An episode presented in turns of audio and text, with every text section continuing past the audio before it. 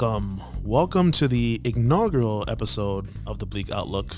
We're your hosts, Siobhan and Andrew. You know, it's finally safe for us to step outside in shorts, and we're about to all out. This is optimum operating temperature for me right now. 72 degrees, that's when I come alive. Um, any colder than that, and um, you're not really getting all of me. You know what I mean?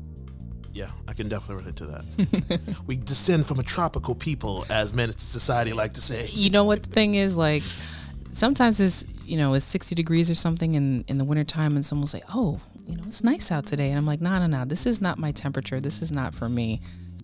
We'll, we'll stow the complaining for now. It's nice out. We love it. The sun's out. We got a good view from our suburban recording studios today. Uh, if you haven't already done so, please go back and listen to our pilot episode. We're very proud of it. It was done in one take, peak blackness that day, complete with Malcolm X hats. Today, we're going to discuss something that is a pivotal part of black culture. It is at the epicenter of our seasons, of as soon as the weather is nice, our communal gatherings. It is, of course, the cookout. Mm. now, the cookout is communal, it's cyclical, it's generational, it is life reaffirming. It is something that has, has to happen at least once every summer, practically every spring. Like the unofficial kickoff of cookout season is officially it's Memorial Day. It's like Yeah, when it's Memorial so. Day, yeah, when that's when people got to start getting together. Now the cookout has many aspects, uh, many different feels and different uh, schedules based on where you're from. Uh, you know, based on the region, you might call it a barbecue, but this is more than just a regular barbecue. This isn't just people getting together and putting meat on the grill. No, that that can be a Saturday. Of course. The cookout has to be an event. It has to be planned, and something has to go wrong. uh, And we've got to start late. yeah, it, it can't set on time. Uh, yeah, it has to be something different. So that's what we're discussing today. We're going to go into the intricacies of what the cookout is and what it's what it brings to you, and also who's allowed to come. Mm, that's an important question that we need. That to me is very important because we have a lot of cultural conversation about who is allowed to be in uh, invited to the cookout. I would posit that the cookout is a black safe space. So let's think about that as the episode goes on. Who do you want in your safe space? Um, so right now I'm listening to The Cooking Gene by Michael Twitty this is a very very important book to me as sort of a layman who's not um, very well versed in historical cooking or rather um, being a, a historical food writer or experiencing anything to do with southern cooking or um, the ways that the different cuisines branch off um, it's just so interesting because he examines the roots of southern cooking the connection to slavery. And he also weaves in his own family history, his own personal story, which makes it just a very, very fascinating book. There are just so many things that stand out about this book. I'm not even done with it yet. Um, but one facet that really spoke to me was um, the relationship with food. He gives a lot of very extensive descriptions about the heat of the fire, the way things smell, um, where he gets them from, and it's this relationship with the food is is how we learn to cook and how we learn to cook well. Uh, this was before recipe books and before people knew how to read. So there's one uh, part where he talks about how songs, people would sing songs to keep time with with cooking, and um, they use their senses to be able to know when something was right.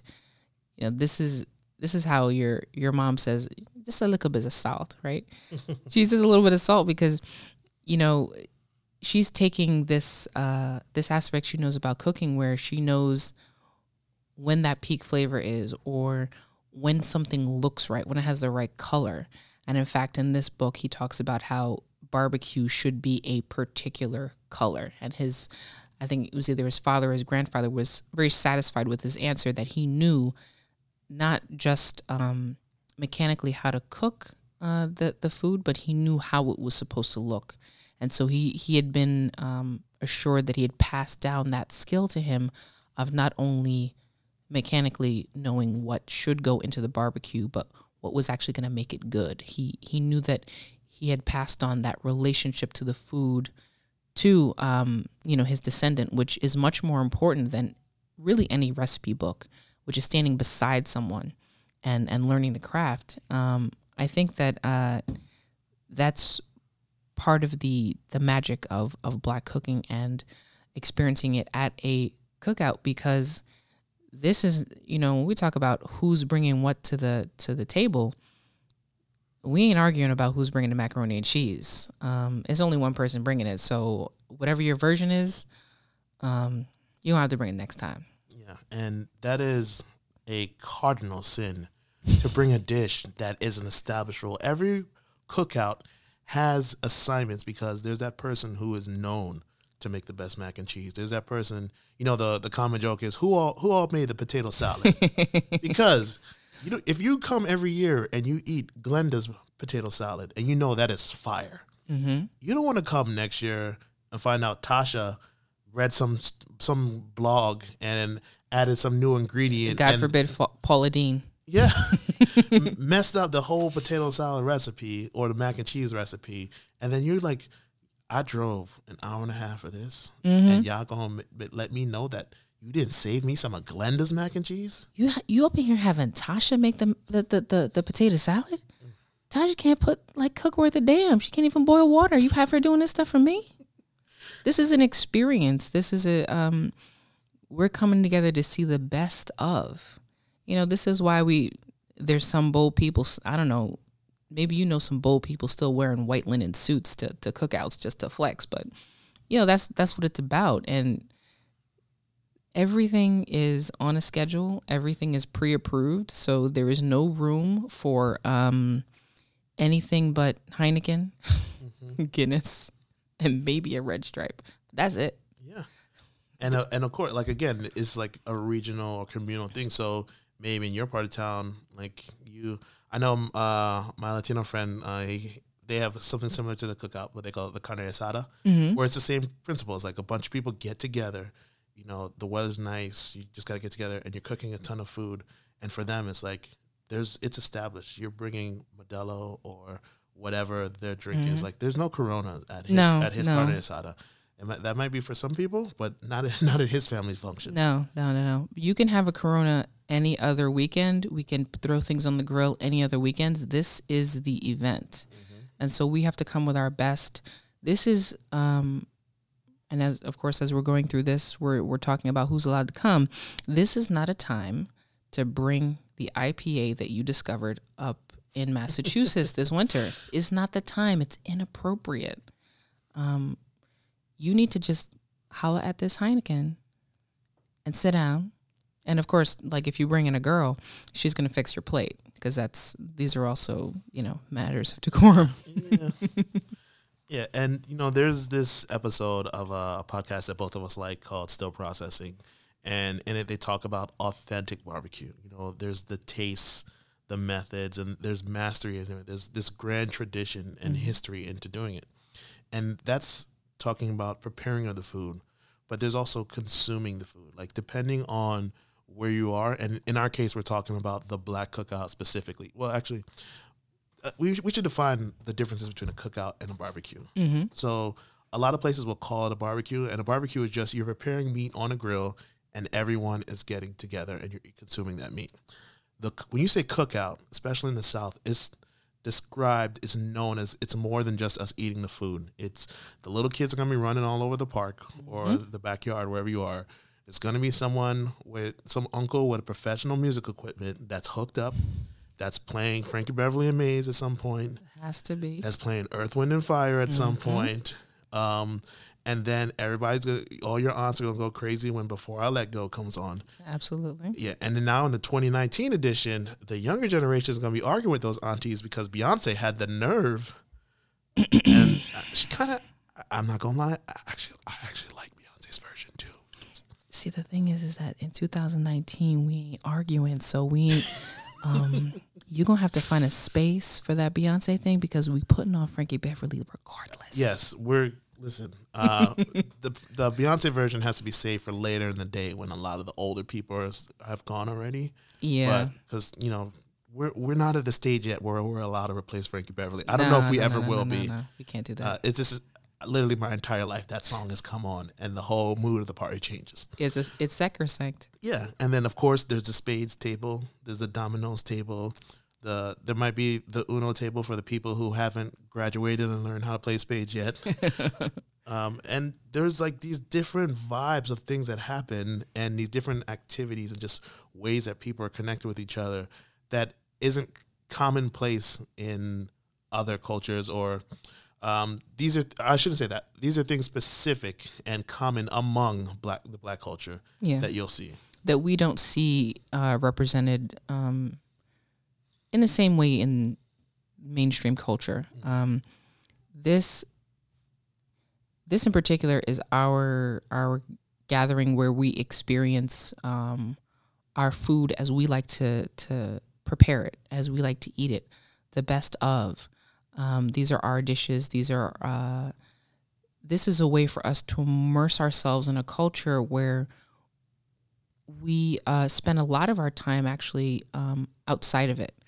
Um, so this is a way to just for us to come back to the mothership, and uh, for those who are non-black who have never been to a cookout, this this is a, this is how we we come together and reaffirm ourselves as um, not just family or very good friends, just people. We just have fun. We let loose, and that's all it is. It's it's a it's a cultural party, which speaks to you in a different way than than other types of parties do.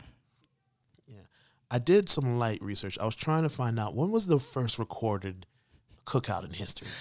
I could not find it, but of course, as we've learned uh, before, everything comes back to slavery. Oh yeah, So of course, so you know, in slavery times, you had um, was, there was a practice, established practice of cooking outdoors. There was established practice of cooking communally because there weren't enough. Uh, you didn't you didn't own anything because you were chattel slave. You were chattel slaves. People treated you like property.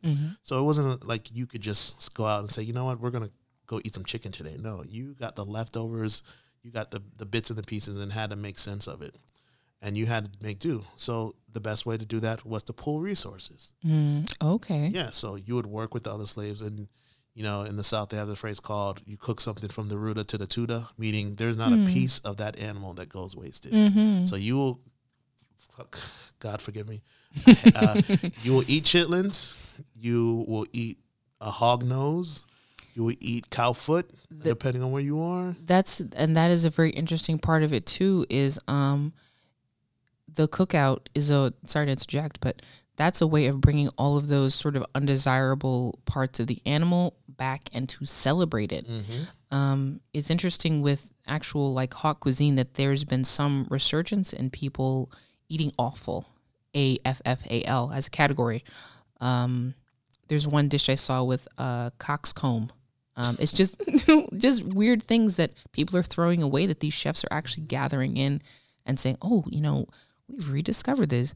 But we haven't like there's a lot of people who never stopped eating that stuff and it was considered um obviously this is slave food. This is stuff that we throw away. This is not the the, the meat of it quite literally. This is the the, the trash. Yeah. And um there's really something to being in a space where yeah, you know what? This is this is part of the landscape of the meal. We're gonna eat this. There's no shame in this. This is who we are, and this tastes good. Yeah, and then you make the best of the situation. So you're outdoor, you're cooking the food that supposedly is undesirable. But if you put, as we've learned throughout history, if you put the right seasoning on anything, if you prepare it the right way, you can make a lot of things that are so-called undesirable very tasty. And they figured that out, and that's how the cookout was born. Like the foundation of that.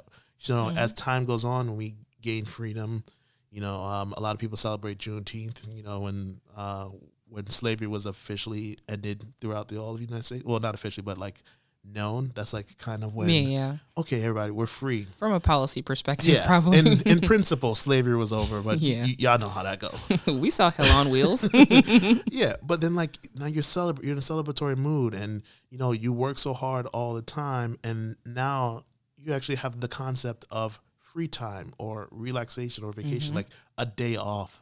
That's people forget that weekends are consi- are a relatively new thing. Like the work week was basically you worked all the time except maybe on Sunday because you went to church. Well, now you're actually getting days off. You're getting vacations. Now you have Memorial Day to be that sign to say everybody, let's go cook out. Yeah, yeah. And so uh, when you're celebrating, you do things that when you celebrate. You're listening to music, you're playing games, you're telling funny stories, you're making fun of each other, you're letting the kids run around and form bonds with their cousins that last a long time when they end up growing up to do podcasts together. that's that's kind of That's the how it- birthplace of the cookout. Exactly. Trey, how you doing, baby? Fine. Well, good. You just in time for the food. I was just going in to bring out the rest of the things. Potato salad, you name it, we got it. well, everybody's here, so go ahead and have a good time. Okay. All right, so now I think we should discuss our favorite part of the cookout. And for me, my favorite thing is the order that happens when the food gets set out.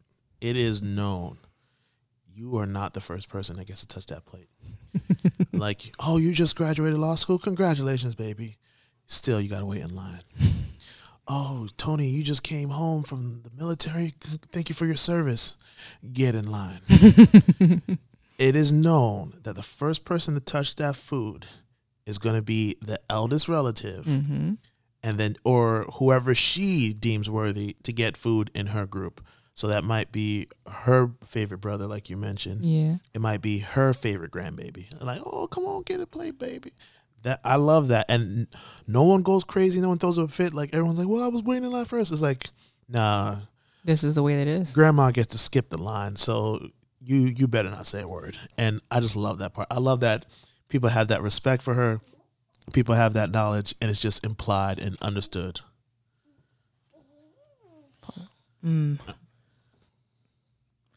My favorite part of the cookout. Um I think uh you know, we guard I know for me, I guard a lot of um the things I want to say and how expressive I want to be whenever um I'm in sort of public spaces or at work or whatever. And the thing I love is toward this is like after we've eaten, after things are sort of partially cleaned up and people start telling like these really vibrant stories. Uh, this like like our it's not even like fireside chats like FTR like this is um when people are telling you about like our uncle will tell us about like uh old things that happened in Jamaica. He told a story once um and this was at my my mother's like we had a little birthday party for her. He was talking about how this guy he refused to go to church. He refused to you know really be part of that you know uh part of that community at all. And he says you know god's gonna have to break my back to get me into church. And it happened. Like what the hell? And you, and you know his sto- his stories are so lit right? So this man um his house collapsed. His part part of his house collapsed like his roof collapsed in on him and it broke his back. Or like it, either his back or his legs. He's like god's gonna have to break my legs to get me to church. And the house partially collapsed and he broke bones. And so when he recovered they wheeled him into church because that was like the sign. Jesus crazy. jesus christ literally. It's crazy stuff like that that you'll hear. Or he was talking about somebody, um, an Obeah man, like uh, what do you want to say, like like a I don't want to say a witch doctor or shaman or whatever, but um, probably someone in the tradition of like voodoo religion type of thing that they had like cast a spell on it. Uh, Someone had tried to cast a spell on him or something, and um, he was talking about like a room being full of candles and him knocking down, you know, all these candles and setting the room on fire or something. I'm not even telling the story correctly, but just those things, those really animated moments that um this is uh I love that tradition of uh passing down tales. So I I I love stories and that's really that's my favorite part. Hey baby. Uh that's my son. Uh that's the my favorite part is when when stuff gets real. Now, let's get to the fun part. At some point, it became a cultural badge of honor to be metaphorically invited to the cookout. So many people have been, you know, oh, he could dance. Oh, oh, I see you. I see you. You getting a ticket to the cookout. Um, but we have to really pare this down because it's it's out of control. Um, there's too many free passes getting give you know given out, so it's it's getting a little out of hand. We have to kind of um, we need a bouncer at the door, the metaphorical door to the cookout.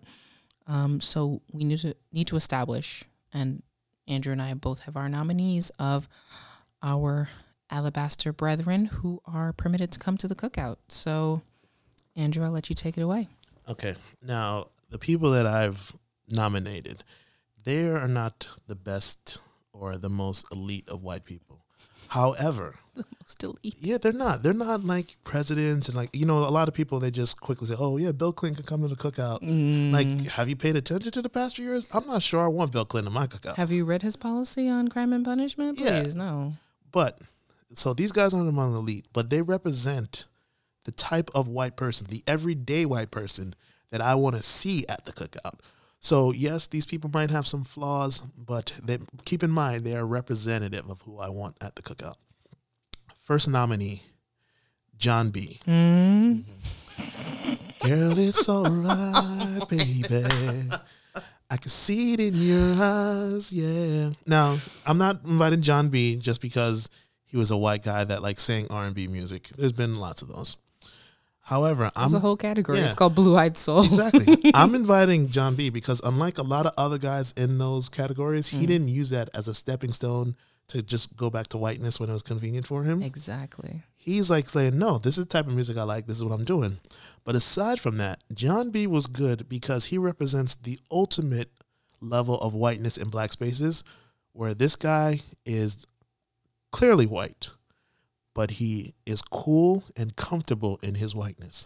That's right. He's not playing the stereotypes of what supposedly blackness is. He's not being like girl. He's not like trying to be one of mm-hmm. those type of people Yeah. who's like, oh yeah, you know that guy's secretly black. No, Jon B always was presenting himself as like, yeah, I'm white, but I'm cool. He- Like that's what he was. He Yeah. was just like, you know, I'm John from the block. You know, I like to describe him as White Mike because every friend group has like a White Mike. It's just like some guy that just showed up one day. You're like, oh yeah, that's that's White Mike. He's cool because there's always another Mike in the hood mm-hmm. or in your neighborhood. Of course. So you got to specify. Oh, that's White Mike. You know, this is could be your college roommate, mm-hmm.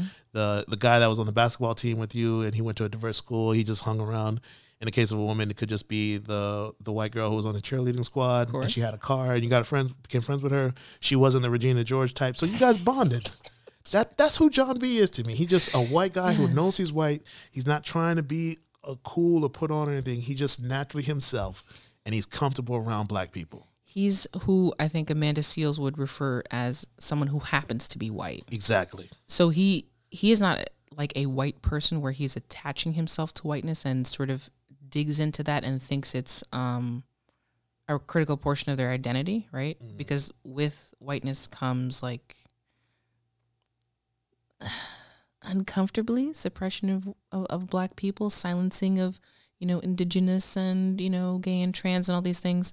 Um, someone who happens to be white knows that um, this is BS, the whole construct of race, but is able to uh, move in a way in their environment where they recognize people as people and recognize how their race contributes to it. So they're not deleting that blackness to make themselves comfortable because they don't want to think of the oppression that white people have imposed upon black people. They understand it and they're willing to incorporate that identity of you as a black person into how they relate to you. Mm-hmm. They don't forget that that it's you know they're not they're going to tell you that they don't see color. They see your they see your color quite clearly, and they know that that's essential part of accepting you as a person. So, oh, Jon B. That's nominee number one. Siobhan, do you have a nominee that you like to share? So I had one nominee, and uh, you had brought something up, and I, I'm kind of like reconsidering, but I think it might be a good choice. Um, Alton Brown, Food Network. Alton Brown. Yeah.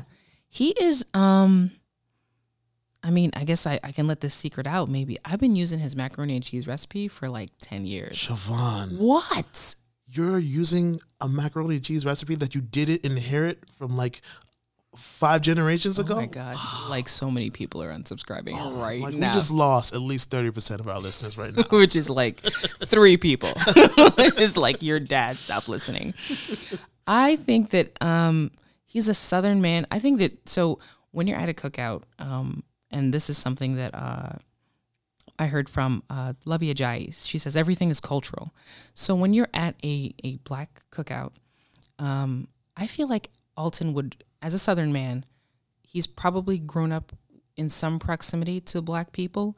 And I think at the very least, even if like he didn't cook something or offer to cook something, because I think he does cook very well, he would um, be respectful of the decorum. And he would really kind of move in and settle in and exist in the culture and not try to be anything or try to um, change the vibe. So that was kind of my pick. But honestly, like if he wanted to be, bring a dish, like I wouldn't be opposed. Wow. That's a lot of conscious. See, see, see, that's see that's, that's bold. a that's bold to be the white guy who shows up with a dish that's like a main staple or main or side item. Like that's that's I kind of respect it, but at the same time, I'm like, ooh, I don't know, that, man. that- that's. I think that he would try really hard, and Yeah. the thing is, he's he's more of like um, he reaches researches a lot of the flavors, the history. He actually works, you know, when he was on his show Good Eats, was working with like a food anthropologist. Mm-hmm. So I think he does his research and he does his homework. Whew, That's a, I know that's a bold choice. Yeah, I really like, choice. yeah, I just kind of like, I hit you with it. for yeah for our white listeners be careful uh, when you show up to the cookout.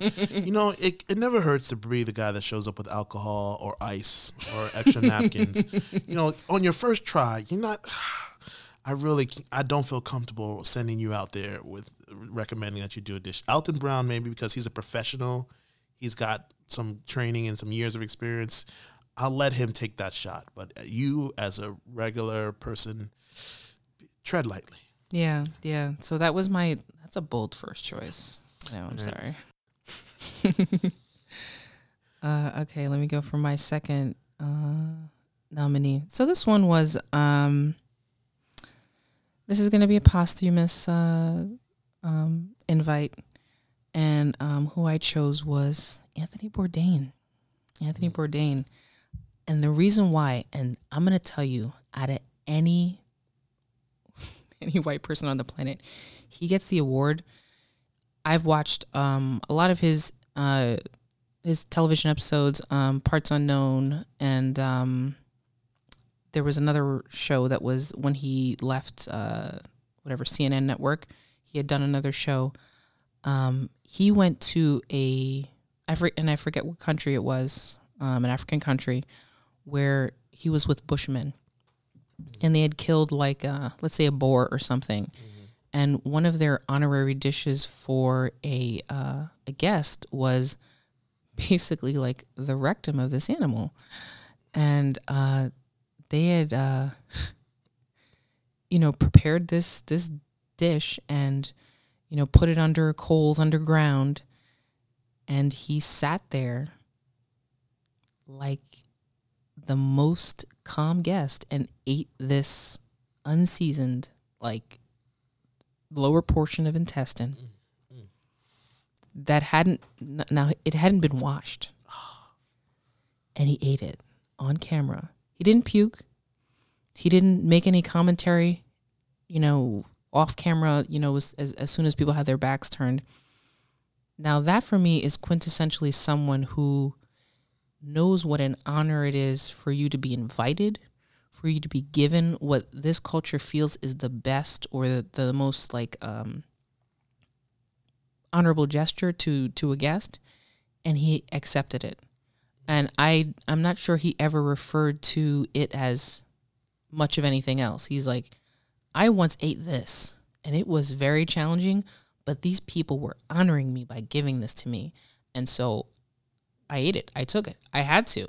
And he did that in many cultures. And it, you know, we can talk about the impact of um, sort of white presenters going to uh, you know, indigenous cultures and the impact they make on their local economy or, you know, the carbon footprint carbon footprint they have from their, you know, their boats and their uh, what equipment they have to bring and all this type of stuff. But I think that he has always been very, very respectful of indigenous cultures that honor him with a particular dish, whether he was comfortable or not. And he um, he had always taken that step of being just the most um, humble guest. Mm-hmm. And so I think he would be someone who would come to a cookout and he would experience it and just lay in a cut and take whatever you're giving him and say thank you and say this is you know just commune with you and and let you talk and let you tell your story. And in turn i think the episodes that he produced just the camera work and the um, the voiceover that he gave, I think that if he were actually making a profile of a, of an American cookout, he would do a fantastic job of capturing those things because he ha, um, doesn't center the conversation on himself. He says, "I'm a vehicle for people to observe this very, very beautiful thing. Behold this beautiful thing." And so, um, damn, Anthony Bourdain, rest in peace. And um, yeah, you know, if uh, just a public service announcement, if, um, you know, the way that he passed, if you're ever feeling that, um, you know, there's one day that you can't make it, uh, there are resources out there. So please seek them out, seek out a friend, seek out a loved one, a professional. Somebody's here for you. Somebody appreciates you. So that was my pick. Excellent pick. Thank you. Thank you. now I think we should sort of flip the script a little bit and let's talk about who cannot come. there, as Siobhan mentioned earlier, people have gotten very free with the invite to the cookout. Mm-hmm. People inviting people willy nilly. Like there are certain people just because they exist have gotten have gotten invites to the cookout. And Justin Timberlake. Uh, ooh, ooh. We can talk about like on on a separate occasion that he's trash. Um, but we can go get into that right now. But no, um, Justin cannot come. But all right, go go ahead, continue, continue. Yeah, so let's let's talk about that. Who do you think should not be able to come? And this is going to upset people who have invested a little bit of time and a little bit of like, um, I don't know, ovarian excitement in this person. Um, this is the orange is the new black bay. Oh God, I know exactly what you're talking about. The dude that's always on Twitter. He, yeah, he played the security guard who got uh, the girl pregnant. Yes, yes, yes. And he um, there was one Instagram post or something he had where he was holding up a picture of uh, I forget which book it was. Um, the new Jim Crow. He's holding up um, like I'm reading this now, and he doesn't have a shirt on. He's like, I'm getting my knowledge up. Um, so no, he can't come. And the reason why is that um, certain people get too down, get too committed to being part of a group mm-hmm. without really knowing how to lean back a little bit and kind of chill. I think that woke bays in general, um, they can get out of pocket like really fast and you have to be very careful and kind of let them know like on the quickness like hold on hold on hold on. You you're, you're at 60 miles per hour. This is a 25 zone. Slow it down. Um so yeah I, I think he would get a little bit too comfy. I think that he would probably attempt to uh, engage in some political conversation that would um, get him in trouble. If if we're talking about police brutality and the phrase there's fault on both sides come out of your mouth, then like you you just stepped on a minefield, son. like, and you what's what's the phrase? Right in front of my salad.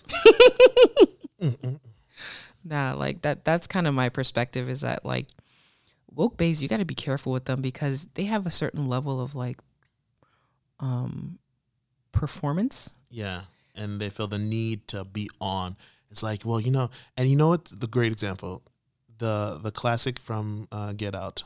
I would have voted for Obama three times if I could. That's woke bait. That's a guy yes. that's performative uh, understanding. I don't want that. I want you to genuinely understand what we're talking about and just be comfortable here. Like, I didn't come here to discuss the intricacies of black white relations. Mm-hmm. So don't feel the need that you need to do that. We can talk about sports.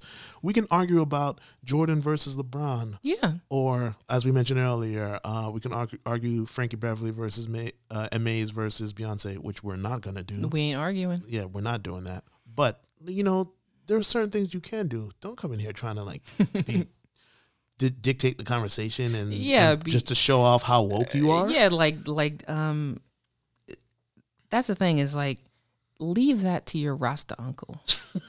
because you know he's the first and okay, this is another like public service announcement.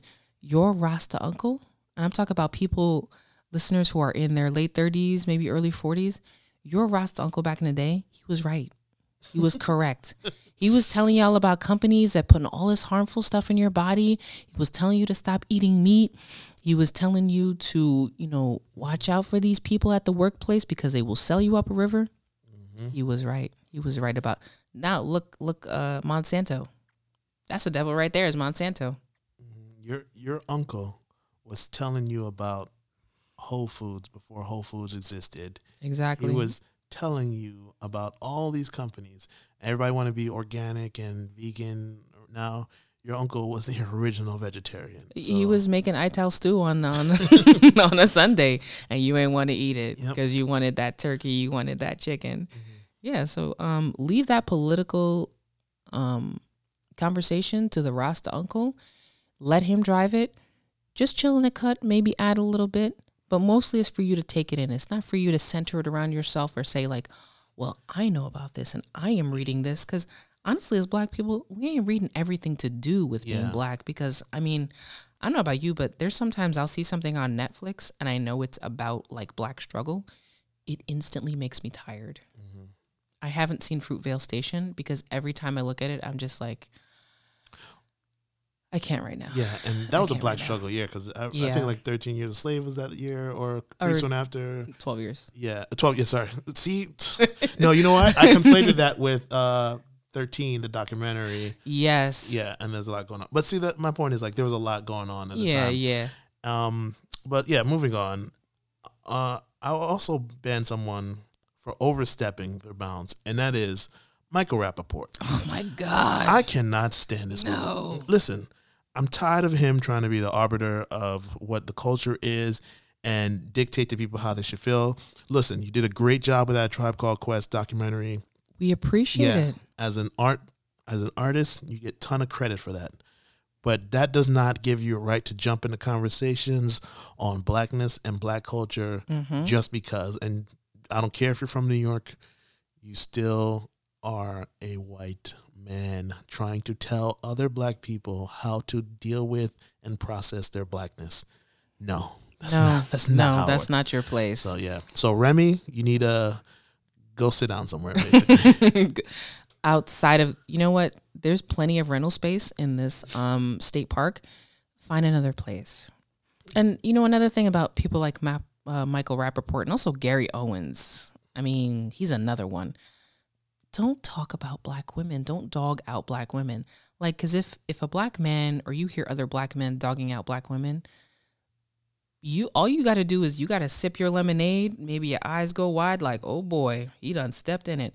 But don't contribute. Don't don't join people in dogging out their their you know their own kind, mm-hmm. because I can make fun of my cousin, but the minute you come out of left field talking about Andrew this, Andrew that, I'm like, oh, oh, really? Yeah. That's that's kind of the way it is. So um, those those white guys who have always, always sort of been down and and been very in the culture, who still are dogging out black women, like we don't have a need for you. yeah. So bye. And don't be like, oh yeah, I'm just talking about my wife or blah blah. blah. Like, mm, like you gotta be careful with those jokes, man. And when uh when someone says, "What do you think, Todd?" It's a trap. Todd, do not answer that. just be like, "I love my wife, man. I don't know what to tell you, brother. I, I, you, you, you're the expert on this, man. You, Who you- doesn't you love a black woman? And that, that's the way you respond to every question. If if you're at a cookout and as a white person and someone asks you, "What do you think?" You just be like, you know what? I like what that other person said. Exactly. I agree with him or her. It is not your it it's not your time to shine. That's a. I mean, your time to shine is going to be like a three pointer from like far court. Like this is a rare occurrence. So just take that L.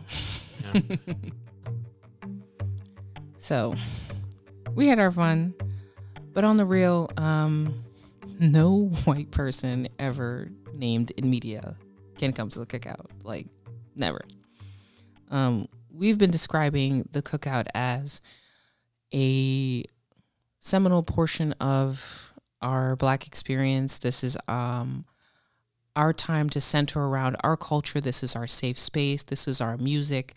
This is um, our showmanship with our outfits, with our hair, with what we've been doing with our lives. This is our way to um, kind of exit our usual experience and be able to celebrate in a real way. Um, so, if you are not people's, then why would you come? You would never come. You would never be invited. And you know, and what we were saying about like Gary Owens or you know Michael Rapaport, people who might even be married to black people, that's not necessarily like an in either because you have to be someone to chill in a cut. You have to be someone to to contribute in a way that we need you to contribute or hang back. And I I don't feel like anybody in media who we've ever named as coming to the cookout is ever people like that. I don't know that they even dwell in black spaces like that. So I I would never want any of them there. Yeah, and and to that point, like a lot of Black America has to live in uh, predominantly white spaces for economic economic reasons, and that's not by accident. That's structural. It was set up that way. So the cookout is supposed to be this haven for that. It's a place where we can let our hair down or up, depending on your corporate policies.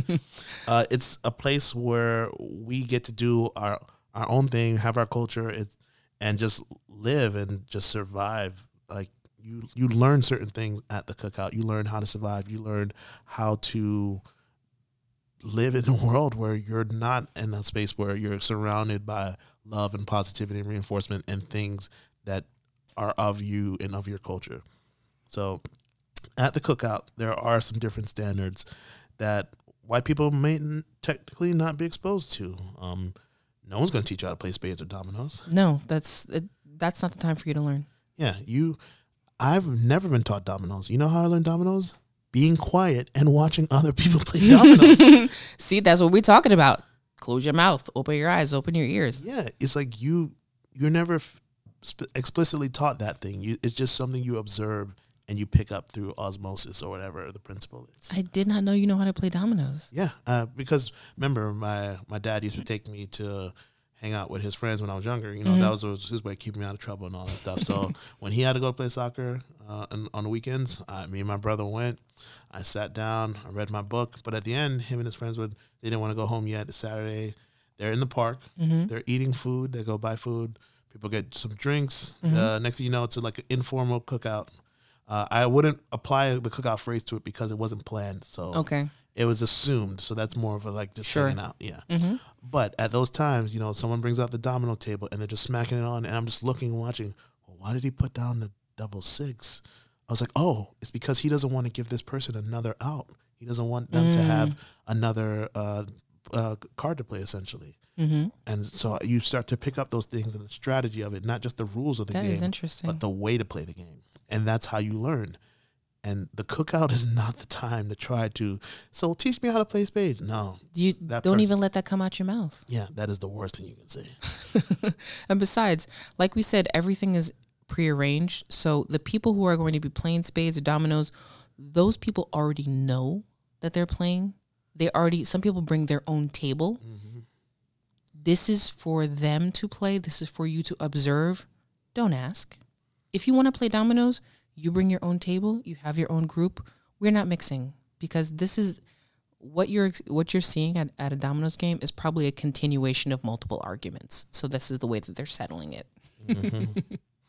Um, also, super important, wash your hands. Mm, Wipe your hands. Even when you have clean hands, never touch and or never taste anything with your hands or lick your fingers. That's just bad form. bad form. Um, let people see you wash your hands, or like just just say it out loud, like you know, let me go wash my hands first, and then people, will, go, okay, okay, okay, because that's a lot of what we encounter. And um, our aunt sent us a sent us a picture on the group text of how Jamaicans enjoy the potluck, which is a picture of um, the the the plate of food in the garbage, Yeah. basically. Um, I was and this is very it's very important about cleanliness at these cookouts because you know we say everything is cultural. When we're in other cultures they don't have the same practices we do.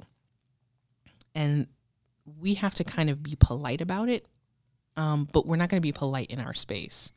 Like i was i there was a, a work potluck. And um, i ate someone's uh, pasta dish and uh, got very sick that night. And uh, three other people called out sick. So when we say that um, there's certain decorum, certain form, you don't want that to be you. So let people hear that you're going to wash your hands and do so and do it thoroughly. Um, that way, if anyone does get sick, that's their own fault. And we can attribute that to something else. But for you to bring a pathogen into our potato salad, that's that's a cardinal sin. Yep. And finally, there are no special requests for ordinary people. Mm-hmm. Let me say that one more time. There are no special requests for ordinary people. You eat what is being served. So you're on that vegan journey. I praise you. I thank you for saving the environment and the animals. I think that's fantastic. But you better figure out what on this table doesn't contain dairy or meat because there will be no vegetarian dishes prepared for you at the cookout. And, uh, or you better go sit next to your Rasta uncle and find out what he's eating because I promise you that's he's he's the only one. He's a veteran of this. He knows Yeah. uh, who puts uh, pork in the greens, and he knows uh, who uh, makes the mac and cheese with uh, extra dairy. So you better figure it out. Exactly. Um, there are only particular people who are given that courtesy. Let's say if you have um, your grandmother or um, an aunt who's like the matriarch of, of the cookout, her brother may be able to get a special dish. but the thing is, he will have his dish cooked separately and his food will Yep. be brought and bypassed the whole cookout altogether. Yep. He has his plate already made. All those main dishes that are laid out for the remainder, that's that's up to you to figure out. Um, but uh, that also goes for meat that goes on the grill. There are certain people who may not eat red meat and will get a set of turkey burgers, or I've even seen salmon burgers. That again is for special people who we've already arranged and established that they will receive special treatment. Everybody else, um, Game of Thrones or something. I, I'm looking for a reference for like you know every man for himself. Chaos is allowed. I haven't watched it. It's a big commitment. you still haven't watched? Oh No, my God. You know what you want? We're not even gonna get. Into that. We're not gonna that. get into We that because into that. honestly, I just finished the series and I'm starting a rewatch now. But part of me is like, when I see how great it started and how then, you know what? No, no. we're not gonna go there. I'm I'm gonna save you a couple of years and say, you know what, you can you can kind of skip it. Don't don't worry about it. If unless you're if you're comfortable not knowing the references by now, Mm-hmm. don't bother. Okay. well, this is all to wrap up and to say like the real ones don't need to broadcast it. The real ones, they just come and actually people expect you to be there. Um, if if you don't come, they're gonna be looking to to blow up your phone like, hey, Billy, you ain't coming to the cookout. What happened to you? they ain't accepting no excuses. Even if you come up to just show your face and leave, that's part of it. Um, the cookout is, and we don't want to over politicize, overstate it, but it's a cultural experience. We're teaching people how to move in their space. We're appreciating them for who they are. Cousin, your hair looks banging today. Who's going to tell you that but another black woman? And that's going to be a special thing. And we're learning how to cook, how to play dominoes, not with recipes, not with things written down, but by touch, by taste, by relation. And that's part of our culture is to to bring things into a communal space and accept them and breathe them in. It's the original indigenous, the original just um, I don't know, connection to the earth, to the environment, to each other. And uh, that's what we're about. That's the tea. All right, and that's going to do it for us. Uh, thanks again for joining us as always. Uh, we're closing out with this track that you hear in the background. It's by the Stuyvesants called Good Times. Oh, And yeah. Now, if you'll excuse us, we need to go join the party. Uh, the food has been put out, and I just got one question. Who all made the potato salad? Me don't know the right name. Ah, tutu.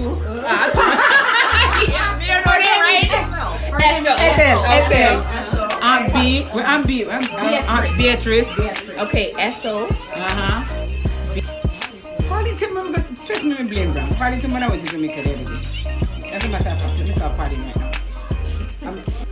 Right. So they're from Barrett Peace. Oh, oh yes, Benna and Wenna. I forget nothing. Benna and one I don't. All right? So, like, Beverly. Oh, Jesus. Pam.